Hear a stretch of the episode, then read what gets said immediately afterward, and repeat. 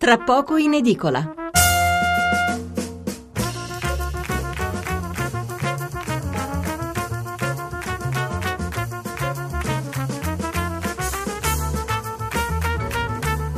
Buonasera da Stefano Mensurati e benvenuti all'ascolto di Tra poco in edicola, la rassegna stampa notturna di Radio 1. 800 05 05 78 il numero verde, 335 699 29 49 il numero per mandare un sms o un whatsapp. I giornali di venerdì puntano quasi tutti sulla politica e sulle tensioni del governo con la CGL dopo gli incidenti di mercoledì a Roma. Nel pomeriggio, eh, nel pomeriggio di ieri il ministro dell'Interno Alfano ha riferito alle Camere dove il dibattito è stato piuttosto acceso e intanto poi la FIOM ha proclamato uno sciopero generale di otto ore. Sarà questo anche il primo argomento che approfondiremo per poi passare alla notizia del reintegro di De Magistris nella carica di sindaco di Napoli perché il TAR ha deciso di chiedere lumi alla Corte Costituzionale sulla legge Severino e quindi ne ha sospeso gli effetti e noi cercheremo di capire il perché. Terzo tema che affronteremo, quello della corsa alla Farnesina. Ieri Renzi è andato da Napolitano, ma il nome del successore della Mogherini non è stato trovato, quantomeno non è stato ancora ufficializzato. Ma che tipo di ministro e soprattutto quale politica estera servirà all'Italia? Ne parleremo attorno all'una meno 10. Dopo il GR vi presenteremo poi il nuovo numero dell'Espresso e quindi una novità importante per i contribuenti. Dal 2015 il modello 730 arriverà a casa direttamente compilato dall'Agenzia delle Entrate. Un esperto ci spiegherà cosa significa e come ci si dovrà muovere in caso di difformità tra quanto prestampato e quanto invece si ha intenzione di dichiarare. Infine, ieri abbiamo parlato a lungo della vicenda di Brittany, la ragazza californiana che ha un cancro incurabile al cervello e che per questo aveva programmato di morire sabato. Adesso c'è la notizia che ha deciso di rinviare il suicidio assistito, sentiremo perché, e accanto a questa vi presenteremo un'altra storia dove scienza e etica si incrociano anche qui, una storia che arriva da Milano, dove una donna in stato di morte cerebrale verrà tenuta in vita per almeno un mese per proseguire la gravidanza e cercare di far nascere il bambino che è perfettamente sano ma purtroppo è ancora troppo piccolo per sopravvivere da solo. 800 05 05 78 numero verde, 335 699 29 49 il numero per gli sms e noi partiamo con la lettura di titoli e commenti sulla giornata politica e sindacale. Il eh, sole 24 ore su Terni, governo in campo, ma la Fiome va allo sciopero 8 ore a novembre contro il Jobs Act. Renzi chiarire sugli scontri, dovere morale, occuparsi dell'avvertenza. Guidi è il ministro eh, Guidi eh, che dice esuberi ridotti a 150. Eh, il Sole 24 Ore ha un'altra apertura, per la verità questo è un titolo di taglio centrale, l'apertura è dedicata a una buona notizia che arriva dagli Stati Uniti, la crescita USA si rafforza con export e investimenti, in forte rialzo la spesa di imprese più 5,5% e famiglie, l'America guida la ripresa globale, PIL più 3,5% annuo nel terzo trimestre, balzo del dollaro. Torniamo ai temi nazionali con il Corriere della Sera. La FIOM sfida Renzi, sciopero, questo è il titolo di apertura del Corriere. La Repubblica apre con un doppio titolo, lavoro, sciopero FIOM e poi un titolo dedicato allo stallo sulla scelta del successore della Mogherini, Essere il Colle boccia le candidate di Renzi. Questo è il titolo di Repubblica. Eh, ancora il messaggero, il messaggero eh, dedica un colonnino alle, alle, alla riflessione su quanto accaduto mercoledì con gli scontri di piazza a Roma e poi a quanto è successo ieri con l'audizione di eh, Alfano in Parlamento. L'editoriale è firmato da Oscar Giannino che eh, si intitola La tensione in piazza non rallenti le riforme. Scrive Giannino, quattro giorni fa abbiamo scritto che l'autunno caldo è morto, che a seppellirlo è stato Matteo Renzi e che si tratta di una buona cosa purché ci si ricordi, dicemmo alla fine, degli ultimi decenni di storia italiana in cui finora sempre un rigurgito di violenza finiva per rialimentare gli antagonismi quando qualcuno in politica pretendeva di decidere riforme senza sottoporsi a veti preventivi da parte dei sindacati.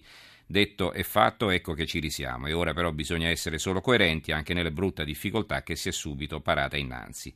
Molti infatti non lo ammettono, ma hanno quasi esultato di soddisfazione assistendo agli scontri tra polizia e manifestanti della ST di Terni, il passato non passa e chi crede di lasciarselo alle spalle per riformare il paese abbattendo vecchi tabù finirà abbattuto lui. Questo è il pensiero retroattivo dei figli di chi un tempo gridava esplicitamente che il governo per definizione sta con i padroni, che la polizia è il loro comune braccio armato e che non c'è alternativa a una lotta antagonista. Ce ne sono ancora, scrive Giannino a pensarla così, anche se a ripeterlo in questo modo sono meno di un tempo, bisognava saperlo che bastava un minimo incidente di piazza per ridare fiato allo scontro muro contro muro e occorreva dunque impartire alle forze dell'ordine norme inequivocabili sulla necessità di evitare qualunque errore di valutazione e qualunque eccesso di intervento.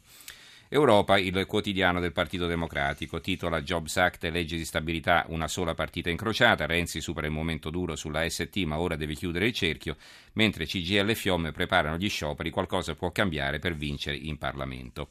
L'editoriale è firmato dal direttore Stefano Menichini, è intitolato Ci vuole un casco di protezione, vi leggo la seconda parte, l'incontro di ieri a Palazzo Chigi con Landini e i suoi metalmeccanici aveva uno scopo immediato, scrive Menichini, rimediare a una giornata nera per l'immagine del governo, sanare una ferita.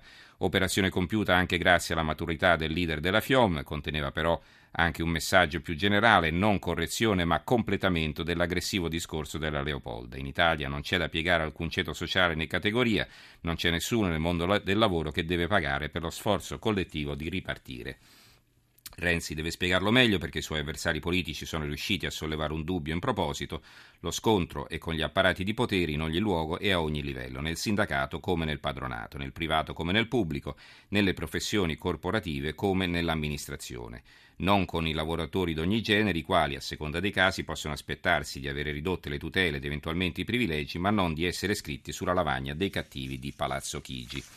Il manifesto, la solita fotonotizia centropagina che fa eh, da, da, cornice al titolo principale, il titolo di apertura è Primi della classe. Otto ore di sciopero e due manifestazioni, Milano e Napoli il 14 e il 21 novembre, contro il Jobs Act, la FIOM fischia l'inizio delle mobilitazioni delle categorie verso lo stop generale della CGL a dicembre. Le tute blu indicano anche assemblee nei territori contro l'aggressione della polizia agli operai di Terni. La foto riprende appunto eh, alcuni eh, manifestanti dietro uno striscione della CGL.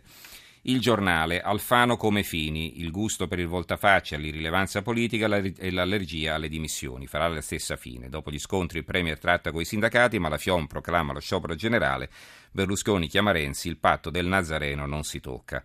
L'editoriale è firmato dal direttore Alessandro Sallusti che scrive Angelino Alfano ha più di un punto in comune con il suo ex socio Gianfranco Fini, come Fini è uso a complottare contro il suo capo che lo ha beneficiato, fino a tradirlo per fregargli il posto, come Fini, caso Monte Carlo, ma non solo, lui sostiene di non sapere mai nulla di ciò che succede sotto il suo naso. Come Fini è maestro nell'arte di non dire nulla ma dirlo benissimo, tanto che ogni tanto qualcuno abbocca, come Fini è specialista nel rinnegare il suo passato fino a prendere le distanze anche da se stesso.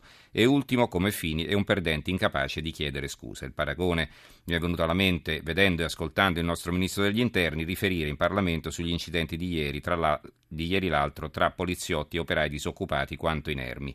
Alfano ha parlato per 20 minuti senza dire assolutamente nulla che non fosse già scritto al mattino nelle cronache dei giornali e soprattutto non ha detto l'unica cosa che avrebbe avuto senso. Scusatemi, mi prendo tutta la responsabilità di quanto accaduto e sono pronto a dimettermi. E conclude Sallusti da quella poltrona Alfano non lo schiodano neppure i manganelli, del resto via di lì dove va, il suo partito in via d'estinzione, Renzi lo detesta, Berlusconi non lo vuole più vedere, meglio fare il pesce in barile, resistere e farla pagare a qualche poliziotto, a meno che questa volta le palle le tiri fuori Renzi, ma non è aria, prima viene la tenuta della maggioranza, all'onore ci penseranno un'altra volta. Duro anche l'editoriale di Libero firmato da Maurizio Belpietro, Renzi nel mirino dei poteri deboli, sindacati e sinistra. Scrive Belpietro, non so se sia vero quanto sostenuto da Susanna Camusso, e cioè che Matteo Renzi sia stato messo dove, dov'è dai poteri forti, però so che a mandarlo via di lì ci stanno pensando, ci stanno provando i poteri deboli, ovvero ciò che resta della sinistra radicale della vecchia nomenclatura sindacale. Il disegno era già piuttosto evidente nei giorni scorsi con l'agitarsi della fronda dentro il Partito Democratico, ma dopo gli scontri di Roma e l'uso politico della faccenda, l'operazione è emersa con maggiore chiarezza. Il primo ad accorgersene è stato lo stesso Presidente del Consiglio, il quale ha afferrato al volo di essere il vero obiettivo delle manganellate distribuite in piazza, la carica della polizia, seppur motivata e forse addirittura provocata dalla minaccia dell'occupazione della stazione Termini, ha infatti raggiunto un obiettivo che non è la testa spaccata dell'operaio dell'acciaieria di Terni e nemmeno quella suturata dei dirigenti della FIOM. L'obiettivo politico è l'inquilino di Palazzo Chigi. Un minuto dopo i fatti, i sindacalisti della CGL hanno iniziato a parlare di un disegno preordinato, lasciando chiaramente intendere che se la colpa materiale di quanto accaduto è da addebitarsi a qualche poliziotto, c'è un mandante morale degli scontri che si chiama Matteo Renzi. Il Fatto Quotidiano eh, riserva a queste notizie la parte bassa della sua prima pagina, Manganellate Alfano solo in aula a fare il vigile, riferisce in un Parlamento deserto sugli scontri operai polizia, poi fa Pilato, solidale con agenti e lavoratori. C'è una foto in cui si vede eh, Renzi che allunga la mano a Maurizio Landini, Fiom sciopero generale ma il Premier non molla, Jobs Act non si tocca, nell'incontro con i sindacalisti Renzi si difende, il governo non c'entra con le cariche, fabbriche ferme a novembre e a dicembre replica la CGL. Vi parlavo che vi dicevo che a questo argomento è dedicato il taglio basso perché l'apertura, lo leggeremo tra poco, è dedicato allo stallo sulla scelta del nuovo ministro degli esteri. Il foglio dedica un colonnino di spalla ad Alfano, Angelino una creatura di Ionesco, Manganella ma sta con gli operai. Scrive Salvatore Merlo, troppi mestieri, nessun mestiere. Dice eh, voglio esprimere la mia personale solidarietà ai lavoratori della ST e al personale della Polizia di Stato, dunque solidarizza contemporaneamente con il manganello e pure con il bernoccolo. Difende la polizia ma anche gli operai, sostiene che non si poteva non manganellare, ma dice pure che manganellare è un'infamia. Spiega insomma che è stato un brutto giorno per tutti e così le sue comunicazioni al Parlamento diventano improvvisamente un carosello spinto agli estremi limiti del non senso. È lo ionesco del governo, si danno di gomito i suoi vecchi amici di Forza Italia. D'altra parte Angelino Alfano è siciliano, è ministro dell'interno, ma non è Mario Scelba e nemmeno Franco Restivo. È un dilettante, mormora Francesco Perfetti, lo storico, il professore della Luis e l'allievo di Renzo De Felice. In Italia è esistito un disegno strategico, un uso chirurgico e professionale millimetrico della repressione di piazza, racconta il professore. La democrazia cristiana si faceva tanto più dura o morbida quanto si allentavano, stringevano gli altalenanti rapporti con il PC, ma questa di Alfano è tutta un'altra storia. Qui la polizia è sfuggita di mano perché la mano al Viminale non c'è più. La Padania, eh, Alfano lo bastona anche Renzi, ma lui resta incollato alla poltrona e non si smentisce mai. Questo è un titolo di taglio basso del eh, quotidiano della Lega Nord. La Gazzetta del Mezzogiorno, sciopero, Landini sfida Renzi, c'è poi una vignetta di Pillinini in cui si vede un poliziotto che insegue due operai che eh, si dicono l'un l'altro, non bastava essere colpiti dai licenziamenti, adesso anche dai manganelli. Il secolo XIX, il titolo di apertura è Fiomma lo sciopero generale, protesta contro i manganelli e il Jobs Act, sale la tensione nel PD e anche qui un eh, articolo di fondo sferzante contro il ministro dell'interno Alfano firmato da Ilario Lombardo intitolato Argelino a Chiappaguai, collezionista di mozioni di sfiducia. Scrive Lombardo, Angelino Alfano, parafulmine a Chiappaguai, in un anno e mezzo di governo ha collezionato mozioni di sfiducia in serie, l'ultima ieri targata Movimento 5 Stelle e SEL per le botte dei poliziotti agli operai della ST, scene che hanno scatenato contro Alfano tutto il Parlamento e mezzo governo che proprio non ci vuole passare da manganellatore. Raccontano di un Matteo Renzi furioso, mentre fuori di retroscena il ministro della giustizia Andrea Orlando si è smarcato dal collega con tanto di comunicato. E Alfano non ha potuto che ammettere, sconsolati e sindacalisti ammaccati degli scontri, una brutta giornata per tutti, una delle tante per lui. La casistica impietosa, dal giorno in cui con un sorriso a mezza bocca coi suoi dentoni aveva accolto la fiducia forzata per il caso Scialabaia dall'aula del Senato, in un clima tormentato con il PD costretto a salvarlo dagli artigli del Movimento 5 Stelle per ragioni di governo. Poi venne Jenny Acarogna a chiedere la testa di Alfano, furono gran voce un po' tutti, lui di nuovo in aula si giustificò dicendo lo Stato non ha trattato con Jenny, imperturbabile.